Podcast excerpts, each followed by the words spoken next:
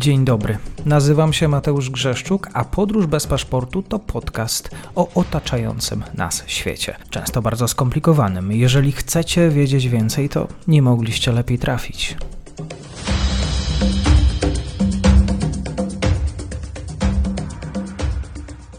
Dzień dobry Państwu, dzień dobry wszystkim słuchaczom. Tradycyjnie na początku każdego odcinka zachęcam Państwa do tego, żeby kliknąć przycisk subskrybuj, zostawić swój komentarz, bo rozmawiamy na bieżąco o Bliskim Wschodzie. Jestem ciekaw e, Państwa opinii na temat tego, co się dzieje w Izraelu. Po drugiej stronie Paweł Rakowski, jak zawsze, raport z Izraela. Kłaniam się.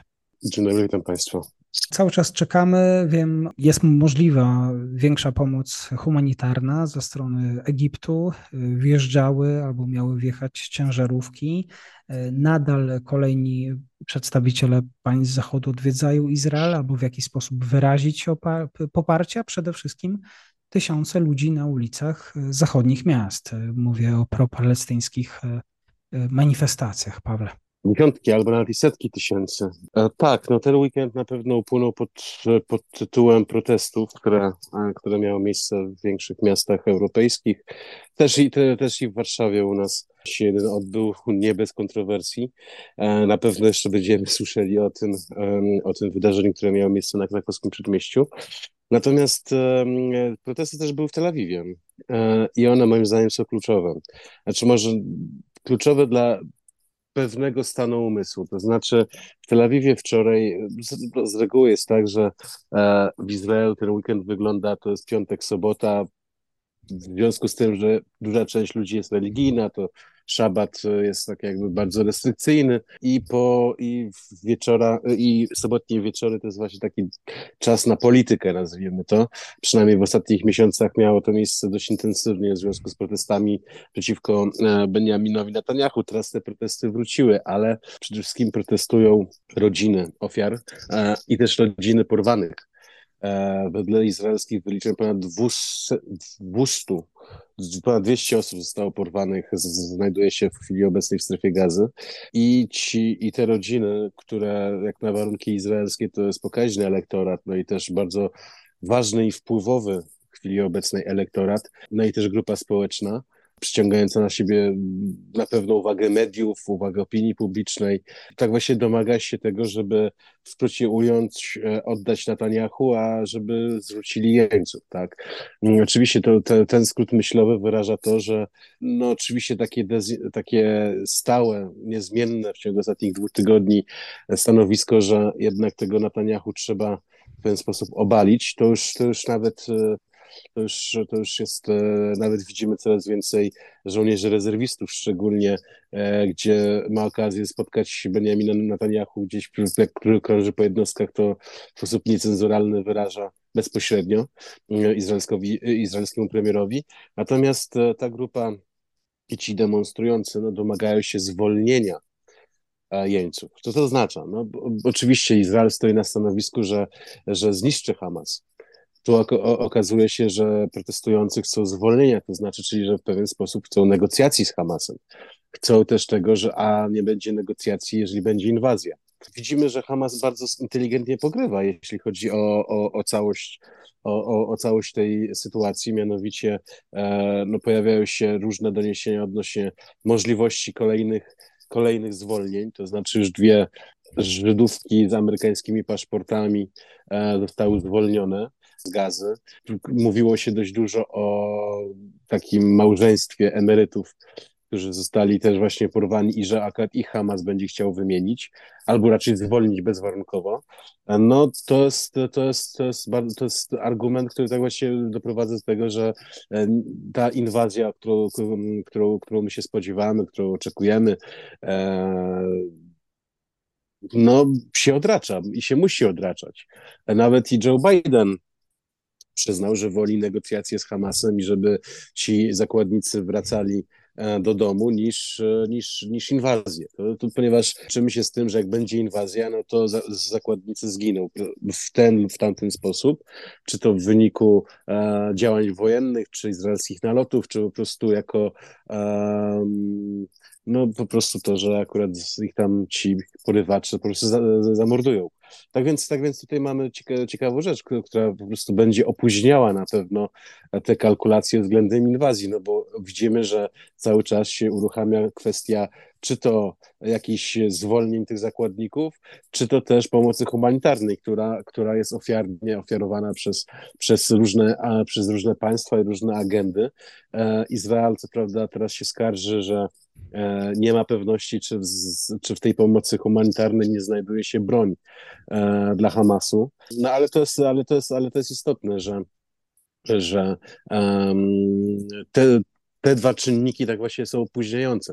Kolejnym czynnikiem ważnym, który, który na pewno e, Izrael będzie musiał uwzględniać, to, że wedle e, danych 26 pracowników UNRWA, czyli e, organizacji E, ONZ-owskiej, która się, która się zajmuje bezpośrednio palestyńskimi uchodźcami, zginęło w trakcie ostatnich, e, ostatnich dwóch tygodni właśnie od izraelskich bomb, e, no to też jest ważne, ponieważ co prawda to byli Palestyńczycy, ale jednak mieli, mieli, mieli pracowali dla organizacji międzynarodowej, no i ta organizacja międzynarodowa no, to po prostu będzie musiała jakiś tutaj interweniować i będzie interweniować, czy, czy też już interweniuje. Tak więc, tak więc mamy tutaj, e, to, jest, to jest jeden aspekt opóźniający, opóźniający tą, tą e, tą inwazję, tą też pułapkę Benjamina Netanyahu, jak ją możemy nazwać. Kolejnym, kolejnym czynnikiem, który jest istotny, tutaj jak wspomniałeś, oczywiście jest presja międzynarodowa, albo raczej to, że akurat no, jeszcze się nie wyjaśniło, czy we wtorek przyjedzie Macron. E, wedle pierwszych doniesień e, Netanyahu odwołał to spotkanie, to znaczy odwołał możliwość, żeby Macron przyleciał. Później to zostało zdementowane, ale na, na, chwilę, na chwilę obecną nie ma jakiegoś stanowiska Paryża, albo przynajmniej komentarza Paryża w, w tej sprawie. Oczywiście wizyta może się odbyć niezapowiadana, albo raczej też, też, też nieujawniona, no ale też, też, też rozumiemy sytuację Europy, Europa w związku z tym, że e, dla własnego w sumie bezpieczeństwa też będzie naciskała e, Izrael na to, żeby tutaj sprawę jakoś wyciszyć. Wczoraj też e, zresztą spotkała się z Benjaminem Netanyahu Georgia Meloni. Tak więc, tak więc, tak więc to, jest, to jest jedna rzecz. E, czyli e, wczoraj, wczoraj zakończyło się spotkanie w Kairze. To spotkanie w Kairze no niestety pokazało to, co zawsze, to znaczy to, że e, jak jest chwila kryzysu, to świat arabski się spotyka, dyskutuje i nic z tych, nic, nic z tych dyskusji nie wynika, tak? To znaczy, oczywiście tu odwołano się e, do kwestii humanitarnej, odwołano się też do, e, do tego, żeby, żeby nie tworzyć kryzysu uchodźczego względem gazy, no i też odwołano się do potrzeby tak zwanego two-state solution, czyli że no, państwo palestyńskie musi powstać, tylko że doskonale tutaj pewnie słuchacze e, rozumieją sytuację, że e, Hamasowi nie chodzi o to, żeby powstała Palestyna e, w Gazie i, i na zachodnim brzegu. Oni, oni mają inne cele polityczne, tak więc, tak więc tutaj widzimy taką ten. Na, na pewno ze strony Izraela też jest taki pojęk zawodu, jeśli chodzi o kairską konferencję. To znaczy ciekawe, ciekawe rzeczy mówił Ehud Barak, były, były premier, szef sztabu, generał, byłyby wszystko. Natomiast, natomiast Barak ciekawie tutaj się odwołał odnośnie tego, że kiedy on jeszcze, jeszcze nie był były, ale był jeszcze ministrem obrony narodowej e, e Izraela, to, to on tutaj lobbował koncepcję taką, żeby, żeby w 2014 roku po kolejnej takiej w sumie mniejszej konfrontacji Hamasu z, z Izraelem, ale wtedy Izrael wszedł do gazy, e, to akurat odwoływał się do tego, żeby e, świat arabski podjął jakąś odpowiedzialność, to znaczy, żeby przekazać strefy gazy docelowo autonomii palestyńskiej, ale żeby ten okres przejściowy pomiędzy zainstalowaniem się autonomii palestyńskiej Fatahu z Abu Mazenem w strefie gazy, żeby pojawił się w strefie jakiś kontyngent e, krajów arabskich. Widać, strona arabska generalnie jest niezainteresowana tym tematem. To też powstaje taka próżnia, prawda, pod tytułem e, co dalej. Natomiast to są, to, to, to są rzeczy co dalej, jeśli, e, jeśli chodzi o jakieś jeszcze chyba dywagacje. Na pewno jest to, że mamy taki dzi taką dziwną, dziwny układ. To znaczy, świat arabski nie chce izraelskiej ofensywy, Zachód nie chce ofensywy e, izraelskiej, Amerykanie widać też, że nie chcą ofensywy izraelskiej, część izraelskiego społeczeństwa też już może nie chcieć e, ofensywy na strefę gazy i Iran nie chce ofensywy na strefę gazy, czyli, czy, czy, czyli, czyli nawet i, nawet i e, wczoraj pojawił się komentarz że z biura prasowego rządu izraelskiego, że nawet armia wypowiada się dość mocno no, określa, określa ofensywę na strefę gazy jako bardzo kosztowną, tak? Czyli, czy, czy, czy, czyli, czyli znowu nikt nie chce e, tej ofensywy zrobić. No, Benjamin Netanyahu widzimy też, że chyba nie za bardzo chce, chociaż pojawiają się pomruki pewne, to znaczy um, tutaj e, po pierwsze komunikat armii izraelskiej był taki, że już osiągnęli pełni, pełnią gotowość, jeśli chodzi o od strony militarną, czekają tylko na dyrektywy polityczne. Kolejnym takim ciekawym, e, ciekawym, znaczy może, znaczy może na pewno istotnym problemem propagandowym jest to, że dzisiaj armia izraelska opublikowała szereg różnych nowych filmików z, z rzezi tu też, tu też już się pojawia konflikt pomiędzy arabskojęzycznymi a, a Izraelem, ponieważ część arabskojęzycznych ludzi uważa, że e, to, to, to co tam treści, które, których nie będę przytaczał, one zostały źle przetłumaczone, e, czy, czy wyrwane z pewnego kontekstu, także generalnie te, te filmiki, które tam e, Izrael podpisał po, po, po, angielsku, po niemiecku, po francusku i tak dalej, przetłumaczył, no to nie są te filmy, to, to nie jest ta treść, o, która, o którą chodziło. No to jest, to jest, to jest istotne, ale, ale niejako widzimy, że generalnie tutaj ten oś e, medialna i oś opinii publicznej w dużej mierze na zachodzie jest jednak e, osiągnęła, te, e, osiągnęła ten raczej poziom, że jednak e, ofiary, ofiary palestyńskie i środowiska propalestyńskie są bardziej aktywne niż, niż, niż proizraelskie, no i też tak jakby chyba Izrael sobie zdaje sprawę, że już powoli, powoli no, ludzie zapominają o tym, co, co się wydarzyło dwa tygodnie temu. Um, w ogóle generalnie mamy taką sytuację, że, że ta wojna jest absurdalna, jest dziwna, jest bardzo dziwna. To znaczy, z jednej strony mamy wojnę e, pomiędzy Hamasem a Izraelem, ale działania wojenne są prowadzone między, między Izraelem a Hezbollahem z, z, z, jednej strony, tak właściwie wojna niby ma się toczyć w strefie gazy i w obrębie południowego Izraela, ale to Galilea przydzielona granicą izraelsko-libańską płonie. Um, media opublikowały, że um, tak właściwie w, w, ostatnich dwóch tygodniach zginęło 24 bojowników Hezbollahu, sześciu żołnierzy izraelskich, no i tam jeszcze e, kilku innych e, bojowników organizacji palestyńskich, które przywędrowały z Syrii do Libanu. E, no ta eskalacja pomiędzy, pomiędzy, pomiędzy szyitami a Izraelem jest bardzo znacząca, bardzo, bardzo znacząca. E, wczoraj widać Izrael podjął bardzo, ale to bardzo radykalne działania. No tych w ciągu ostrzałów i bombardowań no trochę tych Hezbollahowców zostało tam, poszło do Allaha i ta skala była naprawdę duża, jeśli chodzi o, o, o przynajmniej tą część wojny. Odnośnie, odnośnie, odnośnie udziału e, tego odcinka północnego, jeśli chodzi o Izrael, to zarówno Benjamin Netanyahu, jak i też Galant, jak i też Naim Kasem czyli zastępca sekretarza generalnego Partii Boga, przyzna, przyznali, jest stan wojny. Generalnie jest wojna pomiędzy Izraelem i Hezbollahem. Natomiast w dalszym ciągu, jak tu Naim Kasem powiedział, że że to jest tylko etap tej wojny, tak? Czyli, że a, kolejny etap wojny nastąpi, kiedy, kiedy zostanie, e, kiedy, kiedy, kiedy dojdzie do inwazji na strefę gazy czyli że tutaj jest e, to wszystko też znowu uwarunkowane. Podobny, podobny komunikat zresztą wydali rebelianci Huti.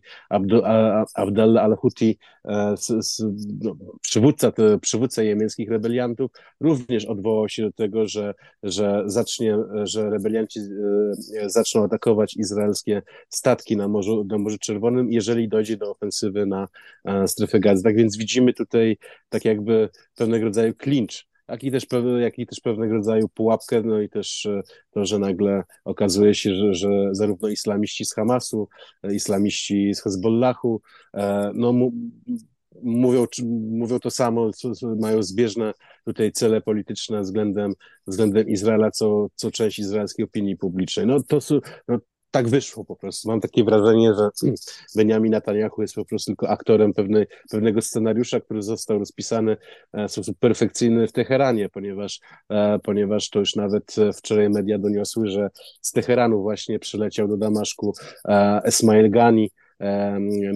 następca sławionego Kasema Soleimaniego, generała, który, który, który zginął w Bagdadzie w 2020 roku e, Khani ma tutaj e, obserwować sytuację z bliska. Izrael też pewien, w pewien sposób tutaj uaktywnił się na odcinku syryjskim, mianowicie zbombardował lotniska w Aleppo i w Damaszku, chociaż e, tutaj i też zapowiada, że ta kwestia syryjska zostanie dość mocno zaogniona, jeśli chodzi o, o obecny konflikt. To, jest, to wynika przede przede wszystkim z tego, że wszelka broń, jak i też amunicja, rakiety i, i inna pomoc logistyczna idzie właśnie z Syrii do, do, do Libanu.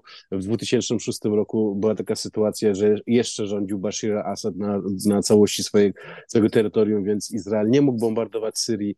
Teraz wiemy o tym, że Syria jest po prostu takim bytem, bytem rozpadłym, nieistniejącym prawie, więc, więc tutaj Izrael będzie tutaj kwestię syryjską dość mocno monitorował. Mamy też oczywiście kolejny, kolejne podszczypywanie się e, szyitów z Amerykanami, to znaczy te podszczypywania są już coraz e, boleśniejsze, to znaczy Amerykanie przezornie wycofali albo raczej ogłosili, że, że akurat będą redukować część swojego, e, swojej ambasady z pracowników i ich rodzin, którzy, którzy nie są niezbędni, zarówno w ambasadzie w Bagdadzie, jak i też w Erbilu. No też, też tutaj pojawia się coraz więcej doniesień, że gdzieś tam, gdzieś tam ta obecność amerykańska w, w regionie się coraz bardziej pojawia, to znaczy więcej patroli e, w Zatoce Perskiej, też tutaj przyloty samolotów do, na lotnisko w Akabie w Jordanii, no to są, to, to jednak widzimy, że tutaj Amerykanie na poważnie do, do sprawy podchodzą, ale w dalszym ciągu nie ma takiego jeszcze, e, nazwijmy to, eskalacji takiej totalnej, natomiast jest przygotowywanie się do tego, że ona może nastąpić w wyniku chociażby tego, że akurat dojdzie do tej izraelskiej inwazji. Tutaj już na sam koniec e, oczywiście e, zajrzę do Libanu, ponieważ on jest taki chyba najbardziej poszkodowany, jeśli chodzi o tą wojnę, no bo to nie jest wojna państwa libańskiego, które de facto nie istnieje, mieszkańcy, mieszkańcy przygranicznego miasta Ramiech wysłali petycję do Bejrutu ze, ze skargą na to,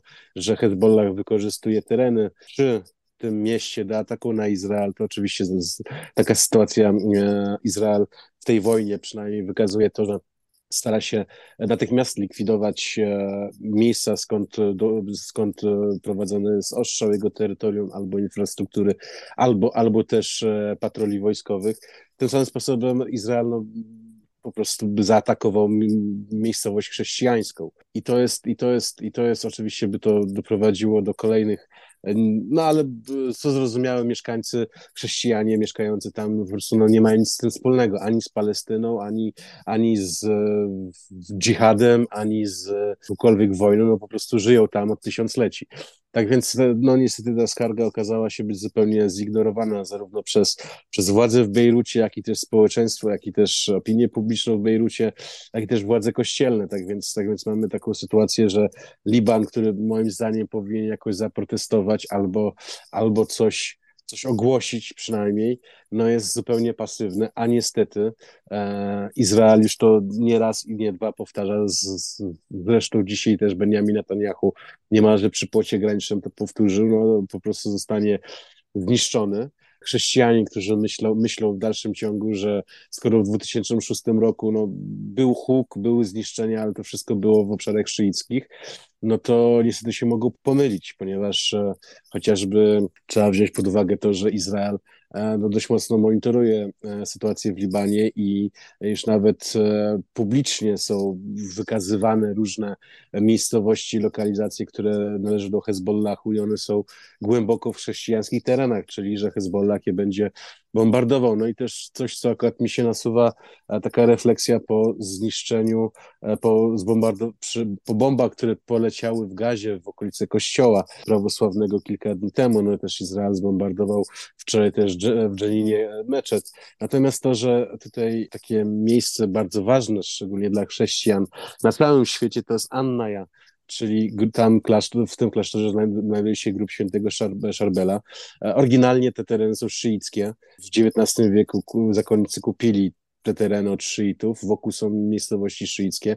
No jak się jedzie do Anna i od wybrzeża, no to się mija wioski, w których to na plakatach uśmiecha się Hassan Nasrallah czy Imad Munnia. To oznacza to też, że akurat te okolice też będą celem dla armii izraelskiej w przyszłej wojnie. Dlatego też, no, no niestety, Libańczycy tutaj jakoś chyba nie za bardzo rozumieją rzeczywistość, no ale taka jest też przypadłość ludzi na Bliskim Wschodzie, że nie do końca wszystko jest dla nich e, zrozumiałe. Tak więc, tak więc mamy tutaj e, sytuację taką, że drugi tydzień wojny nam się zapętlił. E, Hamas dzisiaj też, do, też pochwalił się tym, że doprowadził do ostrzału rakietowego południa Izraela, jak i też doszło do infiltracji terenu Izraela z, ze strefy gazy, oczywiście w małej skali, ale to jest istotne do, do odnotowania. E, wedle szacunków 7400 rakiet zostało wystrzelone na Izrael w ciągu, w ciągu dwóch tygodni wojny ze, ze strefy gazy. No i w dalszym ciągu nie mam żadnych informacji e, idących z izraelskich mediów, czy e, są jakieś szacunki, czy Hamas jeszcze ma arsenał, czy, czy też nie. Natomiast e, w dalszym ciągu czekamy, e, czekamy na rozwój wydarzeń. Absurdalna wojna, tak właściwie ona może nie do końca się rozgrywać, ten, ten główny front nie do końca może przebiegać tam, gdzie media się najbardziej interesują. I to jest taka dziwna przypadłość, to znaczy wszyscy patrzymy na strefę gazy, a tu trzeba patrzeć na te irańskie, irańskie macki e, rozrzucone po całym Bliskim Wschodzie i, i one są takie tutaj kluczowe do, do tego, żeby no, wiedzieć, czy, czy będziemy mieli do czynienia z wielką wojną regionalną, czy jednak za kilka tygodni dojdzie do takiego rozprężenia i do powrotu takiego tego, co zawsze było, to znaczy, że najpierw wielkie emocje, później, wielkie, później dużo bomb, później i rakiet, a, a na sam koniec negocjacje na kilka lat spokój. Państwu bardzo dziękuję za odsłuchanie audycji, a Tobie, Pawle, do usłyszenia. Kłaniam się. Dziękuję serdecznie za odsłuchanie tej audycji. Zachęcam oczywiście do kliknięcia subskrybuj, obserwuj oraz wsparcia mojej pracy na serwisie Patronite. Do usłyszenia.